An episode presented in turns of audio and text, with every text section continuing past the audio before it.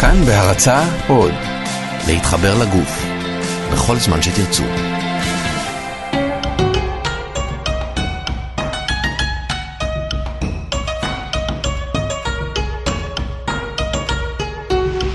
שלמות עם רז חסון. התוכנית שלמות מוגשת להעשרה בלבד ואינה מחליפה חוות דעת רפואית. שלום לכם וברוכים הבאים לעוד תוכנית של שלמות, התוכנית השלמה לרפואה משלימה כאן בכאן תרבות 104.9 ו-105.3 FM. לי קוראים רז חסון והיום אנחנו נדבר על סכרת. סכרת זה משהו שלרוב אה, חיים איתו וחיים איתו בשלום, זה אפשרי, אבל צריכים לשמור כנראה על אה, כמה כללים ודגשים בדרך, ובעניין הזה אני מארח כאן את איה הוד, מנכ"לית המרכז לנטורופתיה ורפואה משלימה, שלום. היי. מה נשמע? מעולה. יופי, הרבה זמן לא היית פה, איזה כיף שחזרת. לגמרי. נהדר. אז מה, אנחנו מדברים היום על אה, נושא מתוק מתוק. כן, אנחנו נדבר היום על סכרת, מהפן של הנטורופתיה. כן.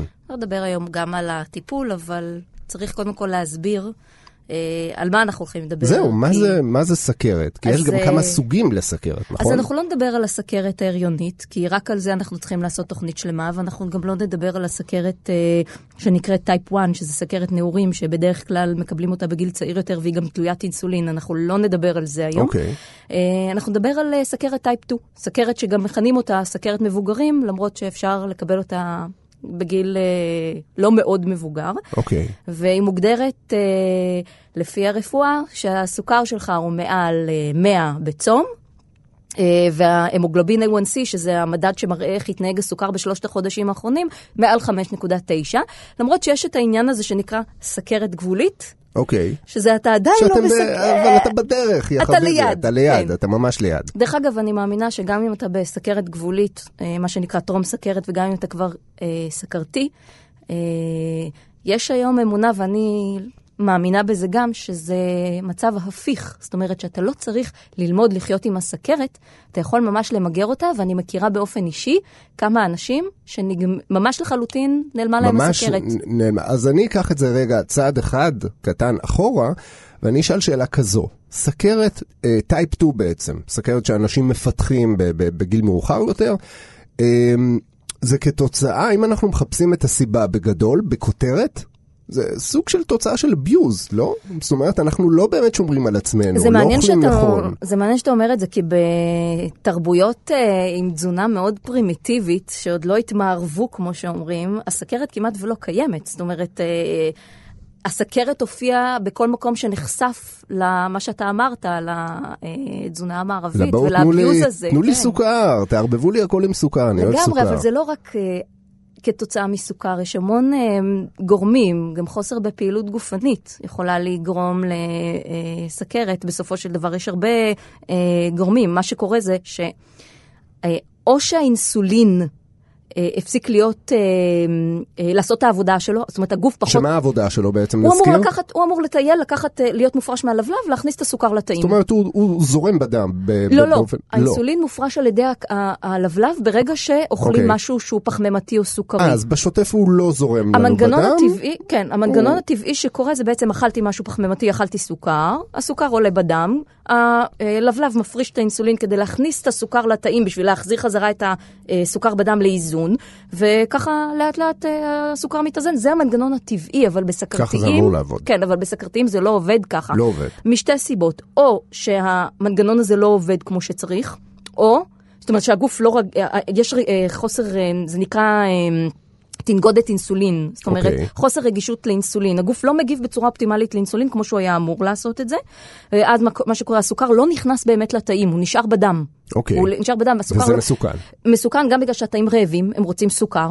לא סתם חולים סכרתיים אותם. רעבים כל הזמן. כי יש סוכר, אבל הם לא יכולים לקבל אותו. בדיוק. או שיש ירידה בייצור של האינסולין. זאת אומרת, אין מספיק ייצור. אוקיי.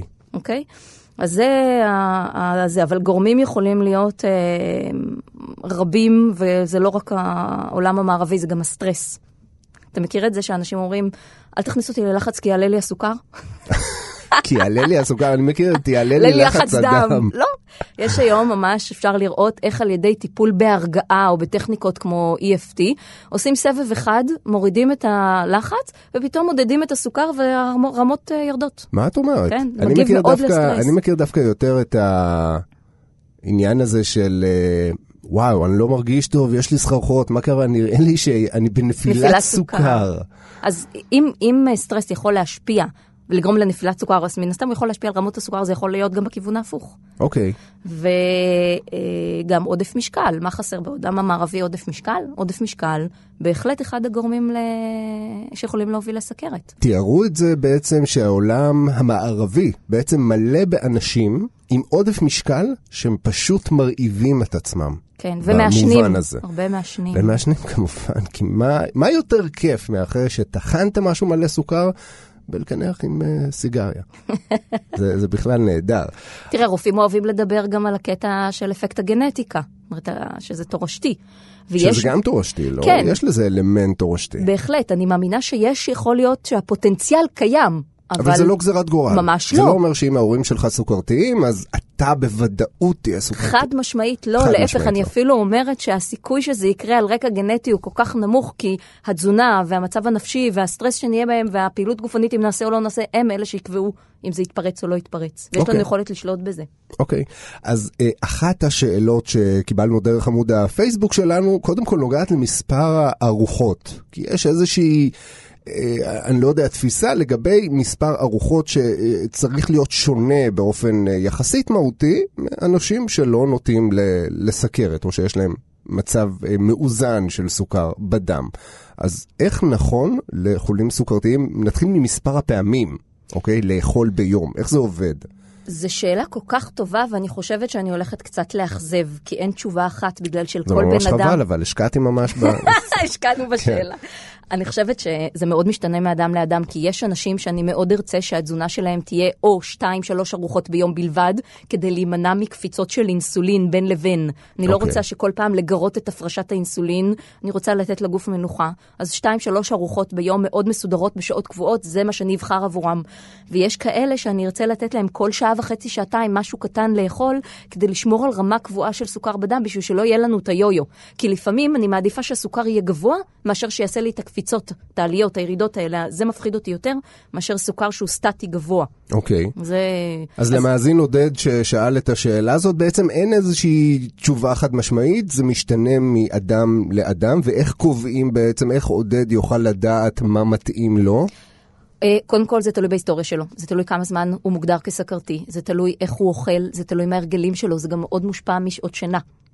שעות שינה? כן. אוקיי, זה מעניין. כי הרי אה, בעיקרון כל הנושא של אינסולין, וזה זה הורמונים, אנחנו מדברים על הורמונים. אוקיי.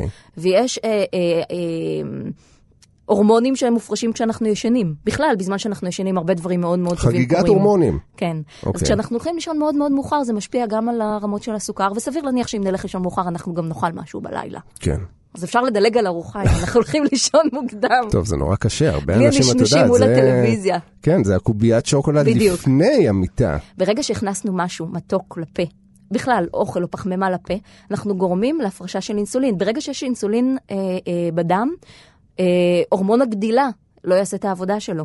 זאת אומרת, זה וואו. מאוד משפיע, כי אינסולין עכשיו נמצא בדם, ואנחנו עכשיו, הוא צריך להכניס את הסוכר לתאים, הוא בעבודה. אם לא היה את האינסולין, כי לא היינו אוכלים, אז דברים אחרים היו קורים. אז בעצם טובים. הוא משתלט כרגע על האוטוסטרדה, משהו כזה. וצריך שיפנו לו מקום וואי, זו לעבודה הגדרה ממש שלו. יפה, כן, האינסולין ברגע שאוכלים סוכר או פחמימה, הוא באמת הוא משתלט על ה... שיירת ראש הממשלה שעוברת וכולם מחכים בכביש אחת בפקקים. ממש ככה. הוא יהיה עסוק בלהכניס סוכר לתאים. אוקיי. עכשיו, אנשים שיש להם סוכר גבוה, הם כל הזמן רעבים. הם לא מבינים למה הם רעבים. אוקיי. הסוכר הרי לא מוכנס באמת לתאים, הוא מטייל בדם. אז אנחנו כל הזמן נהיה רעבים. אחד התסמינים גם שאנשים אה, עם סכרת אה, מדו- מדווחים, לפעמים זה גם התסמין הראשון שמופיע, זה יובש וצמא בפה, במיוחד בלילה. הם כל הזמן צמאים, כל הזמן רוצים לשתות. כל הזמן מחפשים משהו להרטיב מים, איתו לאו את דווקא הלשון. דברים אה, כן. מתוקים. כן, כל אוקיי. הזמן רוצים להרטיב את הפה. זה, זה סימפטום מוכר. אז כשאנשים אומרים לי שהם פתאום נורא צמאים וזה לא אופייני להם, אני אומרת להם, קודם כל בואו נבדוק את סוכר בדם. אמ, בואו נדבר באמת על ה craving הזה. זאת אומרת, גם אנשים סוכרתיים או מי שנוטים לסוכרת, אוקיי? לפעמים בן אדם רוצה משהו מתוק, טעם החיים. מה, מה עושים עם זה? עכשיו, יש ממתיקים מלאכותיים. לא, אני לא אוהבת למה לא? אותם. למה? אני יודעת שלפעמים אין מניעה מלהשתמש בהם, אבל אני מאמינה שברגע שאתה שם משהו מתוק על הלשון, אני לא בטוחה אם המוח יודע לפרש את זה כזה לא סוכר, זה ממתיק מלאכותי. אז בשורה התחתונה זה איך המוח מתרגם את זה? אני מאמינה שכן, אני חושבת שאם אנחנו אוכלים משהו שהוא דיאט, שהוא מתוק, אבל הוא לא באמת סוכר, אנחנו בעצם מרמים את הגוף. הוא ילך בוודאי, לחפש... אבל אה, זה, זה כל הכיף, בלרמות את הגוף. אבל אנחנו אז הוא חיים ילך ככה. לחפש להשלים את זה, הוא יחפש את הסוכר האמיתי, הוא צריך סוכר לתאים. כשאתה אוכל דיאט והתאים באמת לא מקבלים את הסוכר שלהם, הם צריכים סוכר אמיתי, בסופו של בעצם, דבר. אז כשאתה אוכל משהו דיאטטי עם תיק מלאכותי, אתה בעצם מדליק את התאים, הם ואז רוצ- הם בעצם רוצים יותר את ככה- הדבר האמיתי. ככה אני מאמינה. אוקיי. ככה אני מאמינה. אז איך בכל זאת מתמודדים עם זה?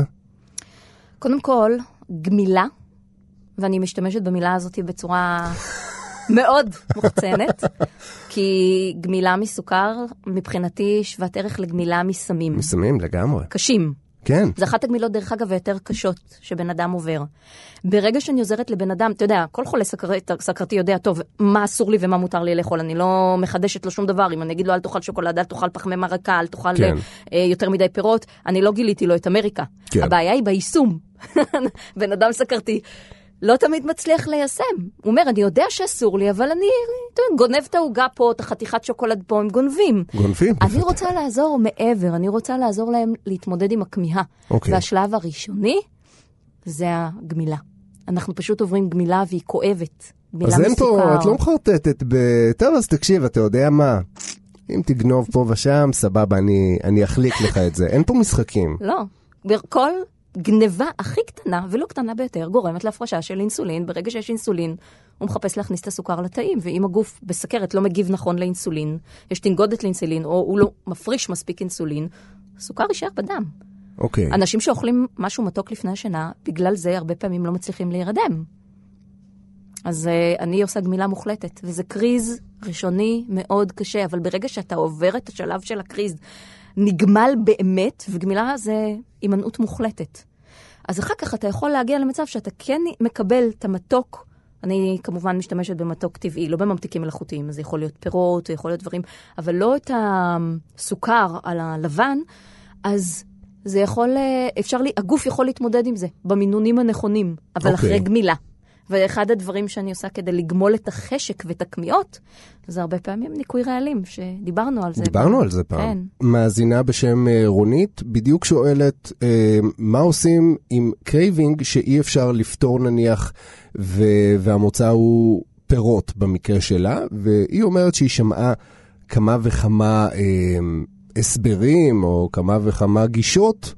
אה, לשימוש בפירות כחלופה למתוקים. יש כאלה שאמרו לה שזה בסדר ובלי הגבלה וזה ה...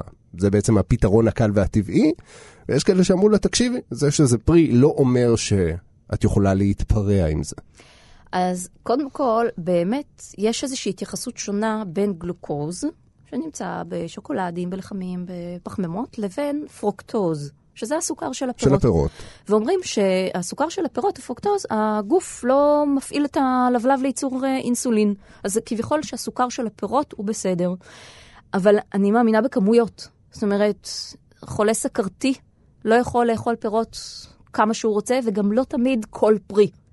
אוקיי. יש... אה, בוא נדבר על מה שלא. אפרופו, אנחנו פה כדי אה, לחנך לאיפוק ולגמילות. אז בואו נדבר, אם כבר על זה, על מונח שנקרא אינדקס ועומס גליקמי. אוקיי. ש... שהרבה פעמים רואים את זה על משקאות חטיפים, מה האינדקס ומה זה הגליקמי שלו. כן, כי... אינדקס גליקמי בצורה מאוד פשוטה זה כמה, כמה זמן או לאיזה גובה הסוכר עולה אחרי אכילה של משהו. משווים אוקיי. את זה תמיד לאכילה של סוכר, של סוכר לבן. כמה זמן לוקח לגוף להקפיץ סוכר ולאיזה רמה אחרי אכילה של משהו מסוים. ואומרים שככל שהאינדקס הגליקמי של מזון מסוים נמוך יותר, ככה יותר טוב מבחינת הסכרת, כי אז הוא לא עושה את הפיקים האלה, הוא לא עושה את הקפיצות המהירות של הסוכר. אוקיי. יש את זה אגב על כל חטיף שנמצא בסופר, או דברים שהם בדרך כלל מיועדים למי שנוטים לזגזג על ה... אני אגיד לך הזה. את האמת, אני לא ממליצה על החטיפים המוכנים האלה בכל מקרה, אני ממליצה על תזונה שהיא טבעית, אבל אני מניחה שכן, שיש הנחיות לרשום על החטיפים האלה. מה אה, הערך הגליקמי? כן, אבל יש פה איזשהו עניין שאנשים לא מודעים אליו. אוקיי. לא מספיק ערך גליקמי. כי צריך לחשוב גם על העומס. הרבה פעמים, אם בן אדם, נגיד, סכרתי, אומר לי, תקשיבי, אני, אני חייב פסטה. וידוע שפסטה יכולה להיות עם ערך גליקמי גבוה. אז אני אכוון אותו לא רק לפסטה מלאה, שזה כבר אינדקס גליקמי נמוך יותר, אני גם מבקש ממנו להוסיף משהו שומני. למשל שמן? זית. כי ברגע שאני מצרפת למשהו סוכרי, אה, חלבון או שומן, כבר הורדתי לו את האינדקס הגליקמי. זאת אומרת, אתן לך דוגמה, פריחיות אוקיי. אורז. פריחיות אורז מקוטלגות כמשהו נורא בריא. אף פעם לא הבנתי את הקטע הזה, דרך אגב. זה ממש לא בריא. זה דבר שהוא תוך שניות נמס לך בפה והופך ישר לסוכר. זה אפילו... ברצינות. כן, זה משהו... אז רגע, רגע, אורז רגע, מעובד, גם אם. זה משהו... אז כל החבר'ה האלה, יסלחו לי, כן, אני לא סקסיסט, אבל כל הגבירות האלה שיושבות עם אה, קוטג' וערימה, איזה מדף שלם של פריחיות, אמרת נכון, זה בדיוק העניין, הכמות. אני לא מכירה מישהו שאכל שתי פריחיות פריחיות ואמר, כן, יואו, ניסיתי את זה." שבעתי, תודה רבה, אני לא יכול יותר, אני מפוצץ. לא. הפריחית אורז יכולה להקפיץ מאוד את רמות הסוכר בדם ולרצות מיד לאכול עוד פעם. היא. תגרום לך להיות רעב יותר. ולא בהכרח לסבוע. לכן אני אומרת שאם אתם כבר חייבים פריחית, ואני לא ממליצה על זה, אני מעדיפה לחם. את חושפת פה את שקר הפריחיות הגדול. כן. אז אם כבר פריחית, תמרחו על זה משהו שומני. טחינה, אבוקדו, שקדיה, משהו שהוא יוריד את האינטקס הגליקמי, ואז הפריחית לא תגרום לקפיצה נוראית אה, של הסוכר בדם. אז אפשר לשחק עם המזונות. אבל אני לא משתמשת רק בתזונה. אוקיי, יש אה, הרבה תבלינים מדהימים שמורידים סוכר. בבקשה, טיפים. אה, טוב, אז קודם כל קינמון.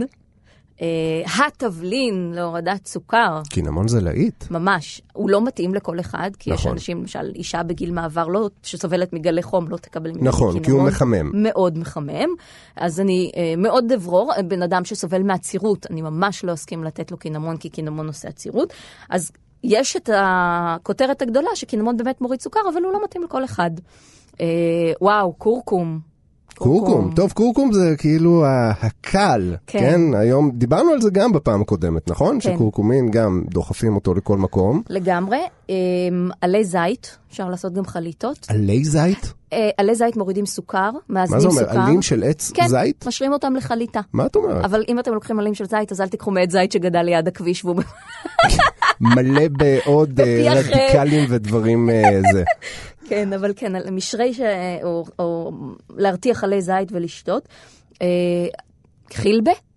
חילבה זה טוב. חילבה, חילבה, מה אז זה זה מוריד מסביר סוכר? למה תימנים כל כך חזקים שם בעניינים, והם מגיעים לגיל 200, נכון? זה אה, גם... אה, אם אין לכם בעיה עם, עם הריח שיוצא מהגוף, וכן, הוא יוצא מהגוף, אז חילבה, שתדעו לכם, זה אחד התבלינים היותר אה, אפקטיביים מבחינת הורדת סוכר. בדרך כלל מי שיש לו בעיה, אגב, זה מי שיושב ליד מישהו שאכל חילבה. לאנשים שאוכלים. חילבה זה כמו עם. שום. בדיוק, לי לי היה טעים, אני לא יודע מה איתכם. בדיוק.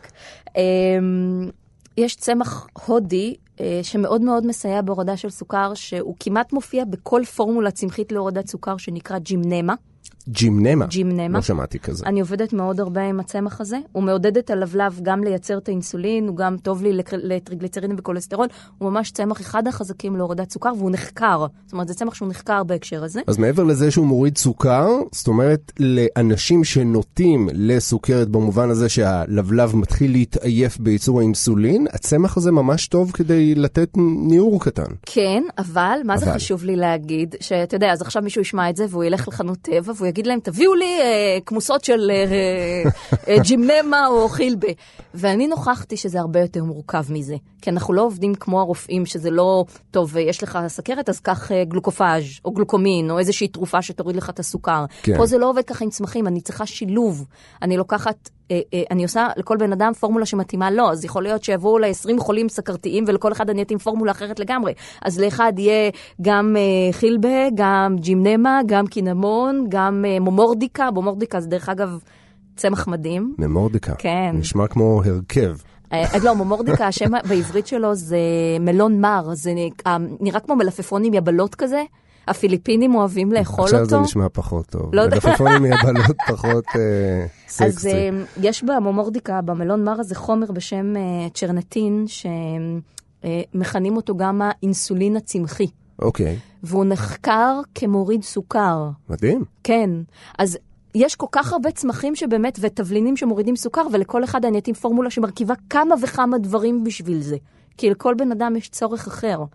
כל בן אדם מורכב אחרת. אז רגע, איך צורכים את כל הדברים האלה? זה בחליטות? זה בא בכדורים כמו ש... קומקומין? אז איך זה עובד? יש כאלה שיקבלו את זה בחליטה, יש כאלה שיקבלו את זה בכמוסות, יש כאלה שיקבלו את זה בצורה של טינקטורה, שזה נוזל כן, אה, אלכוהולי. שעבר אידוי, כן. כן. אמ, יש כאלה שיקבלו גם וגם וגם, וכמובן את ההנחיות התזונתיות. יש כאלה שאני בכלל לא נותנת להם עדיין צמחים מורידי סוכר, אני קודם כל עוזרת להם לעבור את תהליך הגמילה אוקיי, כן. מהכמיהה לסוכר, אוקיי. שזה מאוד קשה. אה, יש הרבה אנשים סכרתיים שאני אתמקד דווקא, קודם כל להציל אותם מאיזשהו סימפטום שהסכרת כבר גרמה. אמ, אחד הדברים המפחידים בסכרת זה קטיעת גפיים. נכון. וסכרת מובילה בראש הרשימה כגורם עיקרי לקטיעת רגל. למה בעצם? מה, מה קורה שם? זה משפיע על הנימים של הדם, על כלי הדם, על זרימת דם. שהם בעצם נסתמים כשהסוכר לכן, לא מפונה משם. נכון, נכון, גם יש מחלות לב ובעיות של כלי דם, אפילו כלי דם ברמה של... אה, בעיניים. כן. יש אנשים עם סכרת ש... שמתעוורים פשוט, נכון? עד כדי כך עיוורון, וקטרקט, וממש בעיות ראייה. יש אנשים שדווקא העצבים נפגעים להם בסכרת, הם יכולים להרגיש נימול, גרד, אה, הירדמות של אה, אה, גפיים, אז זה לא צחוק, הרבה פעמים אנשים מבוגרים אפילו נפצעים בגפיים, דורכים על איזה זכוכית או מסמר, נכון. ואז מגלים את זה רק אחרי שהרגל, אה, נכון. לא נעים לומר, אבל מתחילה להירקב באזור הזה, כי הם לא תחושה, הרגישו בכלל. הם לא הרגישו, בגלל זה סכרתיים מקבלים הנחיה מהרופא לא ללכת יחפים, בחוץ. מה את אומרת? כן. אל תטייל יחף לא, בחוץ. אל תוריד, אתה יש דשא זה, אל תוריד נעליים, תשאר עם. נעליים, כדי למנוע את הסיכון של לדרוך על משהו, בהחלט. אוקיי. זה מאוד מאוד מאוד חשוב. יש גם ירקות מתוקים. אז דיברת על זה שגם פירות אפשר לצרוך, אבל לא כל פרי וגם לא בצורה מוגזמת, צריך להיות מבוקר. אה, ירקות גם כן זה אותו דין, או ש...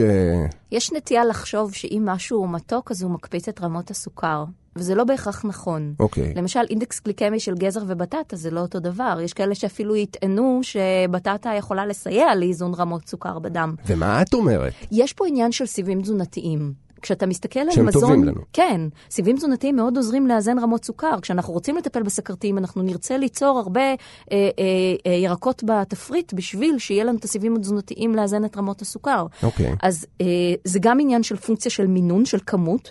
אז אה, אם אה, סכרתי ירצה מאוד לאכול אה, אה, ירקות, אני אעדיף את הירקות העליים הירוקים.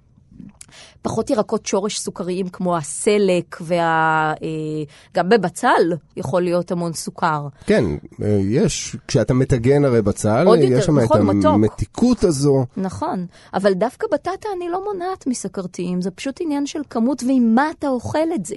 אם אני אוכל צ'יפס אה, בטטה, שהכנתי בתנור, זה לא צ'יפס. ברגע שזה אפוי ולא מטוגן, זה כבר לא נכנס לקטגוריה של צ'יפס. את יודעת, אם זה דק, אם טפטפתי קצת שמן לפני שהכנסתי. לתנור, אין עם זה בעיה. אין בעיה עם זה.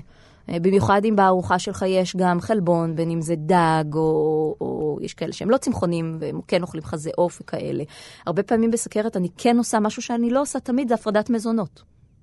אוקיי, זאת אומרת, מה, לא לאכול... אה, חלבון עם פחמימה. אוק, אז במה זה תלוי? גם כן כל אדם בנפרד, או ש... כן, כן, אני גם לא רוצה להעמיס, אה, אם אנשים באים עם אה, כבד שומני, שהרבה פעמים מתלווה למצב של למשהו. עודף משקל וסכרת, אז אני גם מבחינת הצמחים, אני אתן צמחים כבדיים, ואני אשתמש למשל בגדילן המצוי, בשן הארי, ואני אעבוד איתם עם אה, אה, הפרדת מזונות, ואני לא אכביד על מערכת העיכול ועל הכבד. אז הפרדת מזונות יכולה להיות טובה. תמיד שואלים אותי, רגע, ואם זה דג, דג אני כן יכולה להפריד, אה, לעשות עם פחמימה או עם אורז למשל? זה תלוי בבן אדם. אבל אם נגיד זה יהיה בשר, אז אני אעדיף שהבשר לא יהיה בשעות הערב בכל מקרה, ולא יהיה עם פחמימה, או רק עם ירק, ואז ה... אה, איך בשר כשלעצמו משפיע על זה? זאת אומרת, מה היחס שלו לסוכרת? ההשפעה, סליחה. יש דבר כזה שנקרא סינדרום X. סינדרום X זה שאתה גם סכרתי, גם עם עודף משקל, גם עם יתר לחץ דם. אז, אז אם אתה בא עם התמונה הזאתי, אז בשר, שהוא מאוד חומצי, והוא גם הרבה פעמים שמן, אנחנו לא נרצה שבן אדם אה, יאכל בשר שמן ובשר אדום, שישפיע גם על חומציות המערכת, אה, וימנע את הגוף, מהגוף החלמה. כשהמערכת שלנו חומצית יותר ופחות בסיסית, בסיסיות יוצרת, נוצרת דרך יותר ירקות, כן, אז הגוף יותר מתקשה להחלים.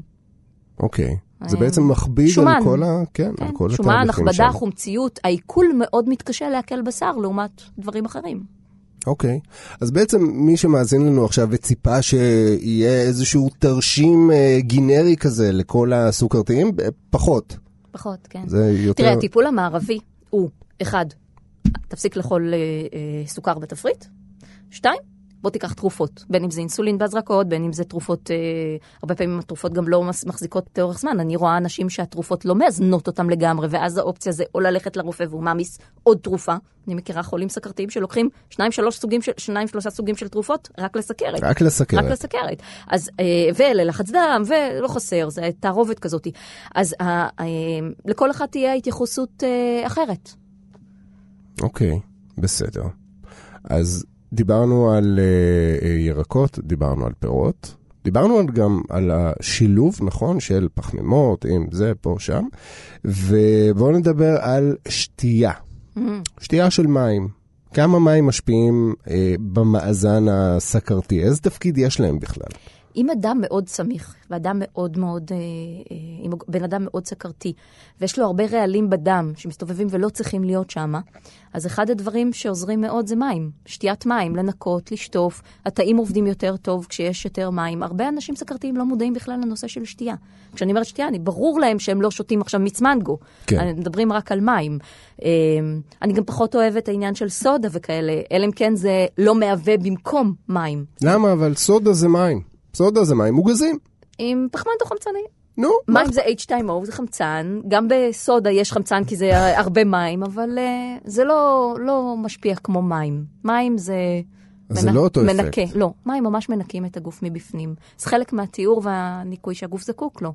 אז הרבה פסולת מופרשת גם דרך השתן. אנחנו רוצים לעודד אנשים לשתות. כמובן, כמובן שאם הסכרת כבר גרמה לאיזושהי בעיה כלייתית, וואלה, אנחנו נרצה לשלוט בכמויות המים ולא להכביד על הכליות. זה כל כך, כל כך, כל כך אישי. בגלל זה הרפואה הקונבנציונלית שמתעסקת ב"אל תאכל סוכר ותיקח תרופות", זה לא תמיד נותן מענה שלם לסכרתיים, כי יש הרבה מעבר לזה. אם סכרתי אה, אה, הוא אדם מאוד לחוץ, או type A כזה, אתה יודע מה זה type A? דומיננטי, סופר, ו... מתעצבן בקלות, אה, גם נרגע בקלות דרך אגב. דם חם. כן, דם חם, אם, אם נגיד את זה בישראליות הזאת. אוקיי. אמ, אז אנחנו נרצה לתת דברים דווקא מרגיעים. גם מדיטציה, או ללמד בן אדם אה, איך לשלוט בכעסים שלו, או לא להתעצבן, ויש המון כלים וטריקים לעשות את זה, אז גם כבר יכול להשפיע מאוד על רמת הסוכר. או אם בן אדם יבוא ואני אעזור לו בכלל, כרגע לא נתמקד בסכרת, כי הוא מטופל תרופתית, ואני, אין לי שום בעיה שבן אדם במקביל לטיפול ימשיך עם, הס, עם התרופות, להפך, חשוב. אני לא אוהבת את אלה שפתאום מחליטים, הנה, הפסקתי על דעת עצמי. צריך uh, לעשות את זה בחוכמה. אז uh, אני יכולה להנחות אותו uh, uh, במקביל, לעשות uh, uh, שינוי תזונתי, ומשהו שהוא מותאם לו, ולעשות ספורט. מספיק לפעמים דברים קטנים, לא צריך אה, אה, דברים ברומו של עולם. צעדים קטנים, baby steps. וככה מצליחים בעצם כן. להתמודד יש עם כאלה זה. שאני אתמקד איתם בירידה במשקל. רק בירידה במשקל. כבר המשקל מה? יורד והסכרת מתחילה להתאזן. כי מה? בגלל בעצם אותו עניין של יד ביד, נכון? בין המשקל. אה, עכשיו, לצד האנשים שבאמת אוהבים לתקוע סוכר כמעט בכל דבר, יש גם את המין טרנד משונה כזה ופחות אה, ברור של אנשים שנמנעים מסוכר. אתה מתכוון להימנעות מסוכר או הימנעות מגלוטן ופחמימות לא, לחלוטין? הימנעות, הימנעות מסוכר, יכול להיות שהם נמנעים גם מפחמימות וגלוטן, אני לא יודע, אבל אה, אה, בוא נגיד לי הרבה פעמים, כשאני מציע לקולגה מהעבודה אה, כוס קפה, כי אני הולך להכין לעצמי, אז אני שואל אותו כמה סוכר, והרבה אנשים אומרים את התה בלי סוכר, את הקפה בלי סוכר. אוקיי? זה, זה מין כאילו איזושהי מגמה כזאת שאני שומע מיותר ויותר אנשים, כי פעם זה היה שים לי שתיים גדושות, חמש מחוקות, דברים מהסוג הזה, והיום אני שומע יותר אנשים ששותים את זה באמת בלי. גם בגלל שיש יותר מודעות לגבי זה שסוכר הוא שווה סמים. אני זוכרת שפעם אחת היה לי מטופל שאומר לי, מה, אני שותה רק כפית וחצי סוכר. אז שאלתי אותו, וכמה קפה אתה שותה ביום? אז הוא אמר לי שהוא שותה שמונה, תשע כוסות. אז לא יכולתי להתאפק, הלכתי למטבח. והבאתי סוכר, ופשוט שמתי לו על הדף ערימה של סוכר, אמרתי לו כפית וחצי, כפית וחצי, כפית וחצי, וככה ספרתי שמונה, תשע פעמים כפית וחצי, וכשסיימתי הוא ראה גבהה של סוכר על, ה, על הדף מול הפרצוף שלו. ואני אומרת לו, אתה רואה? זה מה שנכנס לך לגוף כל יום. אז אתה אומר, רק כפית וחצי, אבל תספור את זה כמה אתה מכניס ביום. עכשיו, אמרתי לו, זה כמות קטנה. יש לך עוד סוכר באוכל הזה, וסוכר פה, וסוכר שם, וסוכר הדברים זה. שאתה לא סופר נכון, אפילו. נכון. אז אנחנו לא סופרים את הכל, כמות הסוכר, אז יש יותר מודעות, אנשים אומרים, איפה שאני יכול להימנע מסוכר, אני נמנע. אז אנשים מתרגלים לשתות קפה או תה בלי סוכר. זה, אני חושבת שזה מבורך, אוקיי, ממש. אבל אה, כאילו חשוב גם אבל- לשמור איפשהו פה על איזון, נכון? כי סוכר הוא לא יגיד, בעצם. בדיוק, אז אם בן אדם יגיד, תקשיבי, אני לא אוכל פחמימות, אז אני אגיד לו, סבבה, אבל בוא נגביל את זה בזמן. כי המוח שלנו לא יודע להפיק אנרגיה לא, מפחמ... לא משומן ולא מחלבון. המוח שלנו זקוק לפחמימה. אז מה עושים? יש אז הרבה אנשים אנשים שעושים אה, לא דיאטת אטקינס, או. או נכון, דיאטת נכון, דוקן, נכון. או זה, אז הם לא ניזונים מפחמימות, והם נהיים או עצבניים, או אפתיים, או, או... אתה רואה את ההשפעה של זה על המצב רוח, כי התזונה ממש משפיעה על איך אנחנו. נחשוב.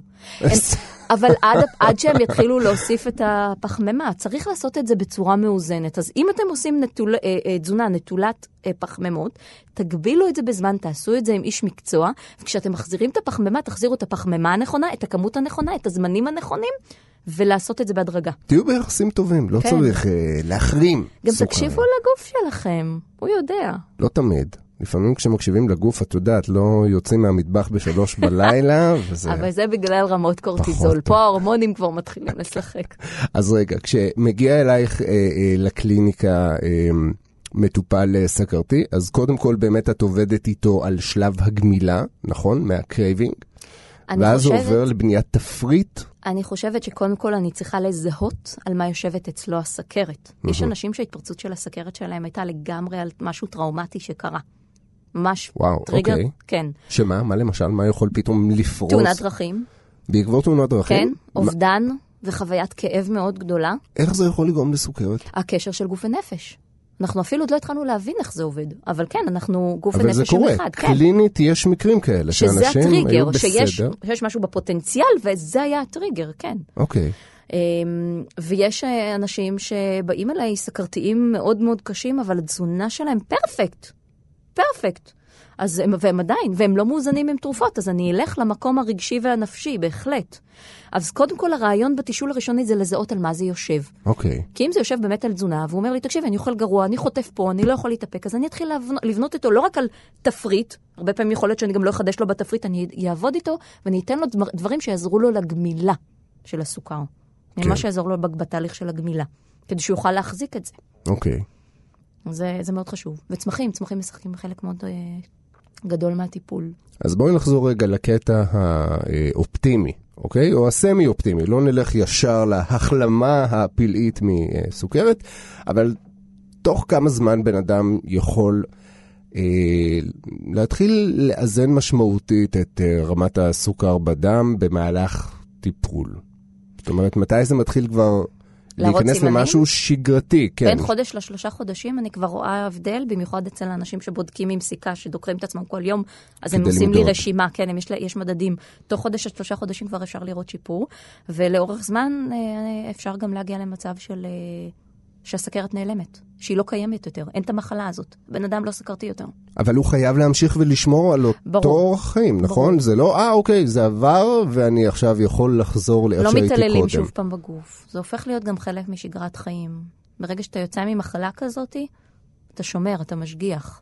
אז חוץ מהמקרים האלה באמת שהלוואי על כולם, כן, על כל סוכרתי שמתחיל להתאפס על העניינים והסוכרת פשוט חולפת, כן, כל המדדים מסתדרים ונחסך ממנו כל העיסוק הזה בתרופות וכל מיני אמצעים מלאכותיים.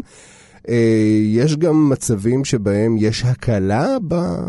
אה, נקרא לזה בתלות התרופתית כתוצאה מטיפול טבעי. כן, לא כל אחד חווה החלמה אה, מלאה, אבל בשביל בן אדם סכרתי שכבר הגיע למצב שהוא מזריק אינסולין ופתאום הוא כבר לא זקוק לאינסולין. שהזרקת אינסולין זה המצב, זאת אומרת, הוא... הכי, כן, הכי לא כיף. שהתרופות כן לא עוזרות כמו שצריך, אז הם מגיעים כבר להזרקת אינסולין. אז בן אדם שמזריק אינסולין ופתאום לא זקוק להזרקות האלה ונשאר מאוזן רק עם התרופות, בשבילו זה דבר גדול. בשבילו זה נחשב וואו. או אפילו עם רמת האינסולין, כמות ההזרקות יורדת, זה גם וואו גדול, זה הכל תלוי מאיזה נקודה אתה מגיע, כן. מה הפתיחה שלך. כי זו תלות ממש רצינית, זה כן. או כל הזמן להזריק. ולבדוק כל זה הזמן. כל הזמן לבדוק אחרי כל ארוחה, נכון, ודברים מהסוג הזה, ויש כאלה שיש להם גם משאבת אינסולין שהם מסתובבים נכון. איתה כל הזמן, נכון. וזה לא להיט. נכון. אז יש אנשים שמצליחים לפחות להיפטר מזה על לגמרי. ידי תיקון אורח החיים שלהם, ואז זה משאיר להם פשוט אה, כדור שניים ביום. נכון, שזה, אפשר לחיות עם זה הרבה יותר בקלות. לגמרי. אוקיי, עכשיו, איזה עוד דברים יכולים... אה, אה, אה, להיות הוא- סימנים, להיות סימנים, נניח אם אני עכשיו, אה, אני לא יודע מה, עייפות כרונית, אוקיי? שאני מרגיש תשוש באופן די קבוע. יש קשר בין עייפות, דיברת על זה שבשינה בעצם קורים הרבה תהליכים אה, חשובים. הורמונליים חשובים מאוד, ואם אני מרגיש עייף, זה אומר בהכרח ש... שאני לא ישן טוב? אז קודם כל ש- יש מלא מלא מלא גורמים לעייפות, במיוחד אם אנחנו מדברים על הכרוניק פתיק סינדרום, על העייפות הכרונית. כן. אבל אה, אם אני מדברת על עייפות כתסמין, כן. כן, הוא יכול להיות אה, חלק מהתסמינים של סכרת, כי תחשוב על זה, אם אני, אה, הגוף מפריש אינסולין והאינסולין לא מצליח להכניס את הסוכר שמטייל בדם לתוך התא, התאים כל הזמן רעבים.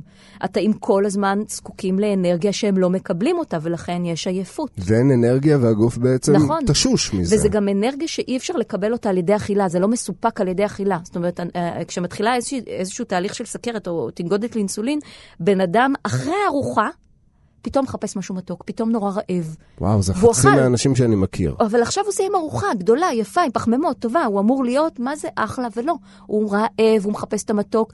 זה יכול הנשנוש. להצביע, כן, זה יכול להצביע על זה שהאינסולין לא הצליח להכניס את הסוכר לתוך התא. וואו, אז כבר סימן. בשלב הזה, זה אמור לבדוק. לאותת לך שיש שם איזשהו עניין לא סגור עם האינסולין, עם או, הסוכר. או שזה עניין של הרגל, שאתה רגיל אחרי ארוחה לקנח במשהו מתוק, זה גם יכול להיות הרגל. אבל וההרגל הזה לא מגיע מ- בדיוק מזה? לא, כי לפעמים אתה רואה את זה בבית, זה מה שהיה מקובל בבית, סתם. אחרי ארוחה כן, יש לנו את השלב קינוח. של הקינוחים, כן. ואוכלים קינוח. בדיוק. אוקיי. אבל כן, אם אתה פתאום לא יודע אם יש לך סכרת או לא, ואתה בן אדם יחסית צעיר, ופתאום אתה מרגיש שבלילה יש לך יובש בפה, ופתאום אתה צמא יותר, גם השתנה מרובה, אוקיי. ואתה אוכל ואתה לא שבע, ואתה מרגיש רעב כל הזמן, אמ, לך תבדוק את הסוכר שלך. כי מה, אבל איך- לא איך מספיק רק לבדוק את הסוכר, כן. את הגלוקוז בבדיקות דם, אתה צריך לבדוק גם את ההמוגלובין A1C, זו בדיקה שמראה איך התנהג הסוכר שלושה חודשים אחורה. אה, זה מין לוג תיעוד כזה, מה קרה עם הסוכר בשלושה חודשים האחרונים. כן, בדיוק. זה שתי בדיקות שצריך לעשות, גם המוגלובין A1C וגם את הגלוקוז. הרבה פעמים אנחנו צריכים ויטמינים ומינרלים וחומרי בניין בשביל האינסולין. אז אם אנחנו נמצאים בחסרים תזונתיים, ואנחנו אוכלים כל הזמן junk, ואנחנו לא מקבלים מירקות ופירות ויטמינים ומינרלים או מספיק חלבון, לא יהיה אבני בניין בשביל האינסולין. האינסולין צריך להיות מורכב ממשהו, כן. מדברים שאנחנו אוכלים. אז אם אין לו אבני בניין, אז לא יהיה מספיק אה, אה, אינסולין, וחוסר בוויטמינים ומינרלים וחסרים תזונתיים יכולים לגרור בעקבות זה אוקיי. סכרת. אז חייבים לאכול דברים, זאת אומרת, מזינים, טובים. מזון שעשיר כן. בוויטמינים מינרלים, ומינרלים. חלבונים, חומצות אמינו, מינרלים, כן. גם אם אנחנו לוקחים את זה, גם אם אנחנו נוטלים את זה בצורה אה, מלאכותית, בכדורים, זה בסדר? כן, למרות שאתה יודע, לא כל תוסף היום באמת יעיל ואפקטיבי, צריך לדעת מה לקחת. ואז זה מחזיר אותנו לשאלת איפה הדבר האמיתי נמצא, אם הוא קיים שם בכלל. יש כאלה שיגידו שהדבר האמיתי אפילו לא נמצא היום בתזונה, בגלל שהתזונה כל כך היום אה, מלאה כל כך ברעלים. ג'אנקית. כן, כי גם הטבעי הוא כבר לא טבעי. אבל אני אומרת, עדיף קצת מאשר כלום. לחץ דם גבוה גם קשור לסוכרת ב... אני לא חושבת שזה בהכרח קשור באופן ישיר לסכרת, אבל זה חלק מסינדרום שנובע, כמו לרוב שאמרתי, רואים סינדרום- אותם יד ביד. בדיוק, כי זה חלק מהעידן המערבי והתזונה המערבית שלנו, ואיך אמרת בהתחלה, האביוז שאנחנו כן. עושים למערכת. אז בהחלט כן.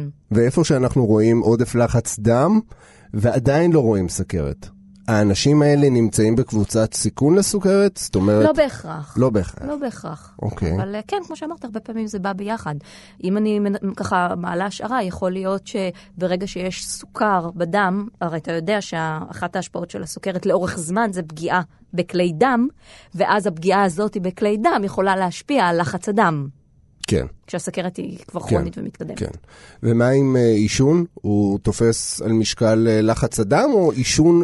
הכל, הכל. לחץ דם, כן אה, רעלים. בדם. זה מכניס הרבה רעילות לדם. אה, גורם לכל מיני גם אה, מאנצ'יז ולאכול דברים שאתה לא אמור לאכול. אה, זה הכנסת... זה אה, בדרך כלל גם בא עם כל מיני דברים. אתה אוהב את הסיגריה עם עם קפה, הקפה כן. הממותק ועם אה, כל מיני כאלה. אבל זה, תחשוב, עישון, מה הוא עושה? הוא סותם את כלי הדם. זה- כן, הוא מצר את ה... כן. פלקים, את- ו- ו- כן, כן, כן. מונע כניסה נכונה של חמצן לגוף. ומן הסתם מקשה על אה, סוכר, אה, על אינסולין לזרום בכלל, על זרימה של דם בכלי דם. כן.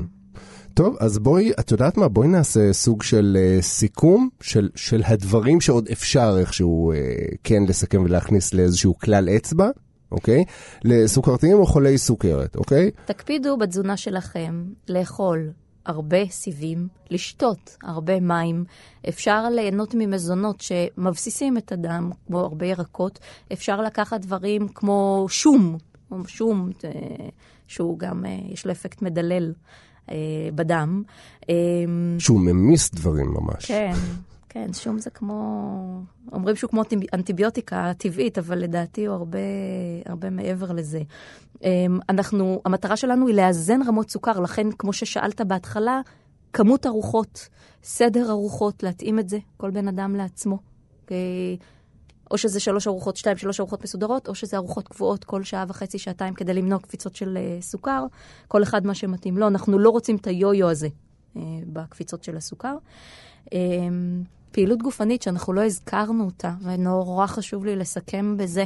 אה, אנשים ממעטים אה, להזכיר אותה בהקשר של טיפול, אבל תחשוב שפעילות גופנית היא לא רק מורידת סטרס, שאם הסוכרת שלנו היא כתוצאה, היא, היא מחמירה כתוצאה מסטרס, זה מוריד לנו את הסטרס, היא גם עוזרת לירידה במשקל, ואם אנחנו נרד במשקל, סביר להניח שגם הסוכרת תתאזן. אה, פעילות גופנית עוזרת לזרימת דם טובה מאוד, וזה נורא חשוב לנו בסוכרת. במיוחד אם אנחנו... אה, נוטים עכשיו לעורקים וכלי דם שנסתמים. כן. אז פעילות גופנית זה משהו שחשוב לסכם איתו. אז הנה, עצות הזהב של אה, איה הוד, אז אה, תקשיבו להם, תיישמו אותם. ותבלינים שהזכרנו. ותבלינים, כמובן, אמרנו קורקום, אמרנו קינמון למי שלא חם לו מדי. כן, כמו מורדיקה, המלון הבא. זהו, בואו נחזור רגע על הצמחים עם השמות הקצת אה, פחות אה, אה, ידידותיים. אז אמרנו את הג'ימנמה, ג'ימנמה, תרשמו. מומורדיקה, עלי זית, חילבה, קינמון, כורכום, אלה העיקריים בעצם. מעולה. כן, איה הוד, איזה כיף שבאת. כיף היה להיות פה. תודה רבה לך, איה הוד, מנכ"לית המרכז לנטורופתיה ורפואה משלימה. אה, תודה רבה גם לאלון מקלר, טכנאי השידור שלנו, ולכם שהייתם איתנו גם הפעם. אנחנו נשתמע כאן בפעם הבאה, אה, גם עם איה וגם עם אה, נושא מעניין אחר. אז עד אז אנחנו נשתמע להתראות.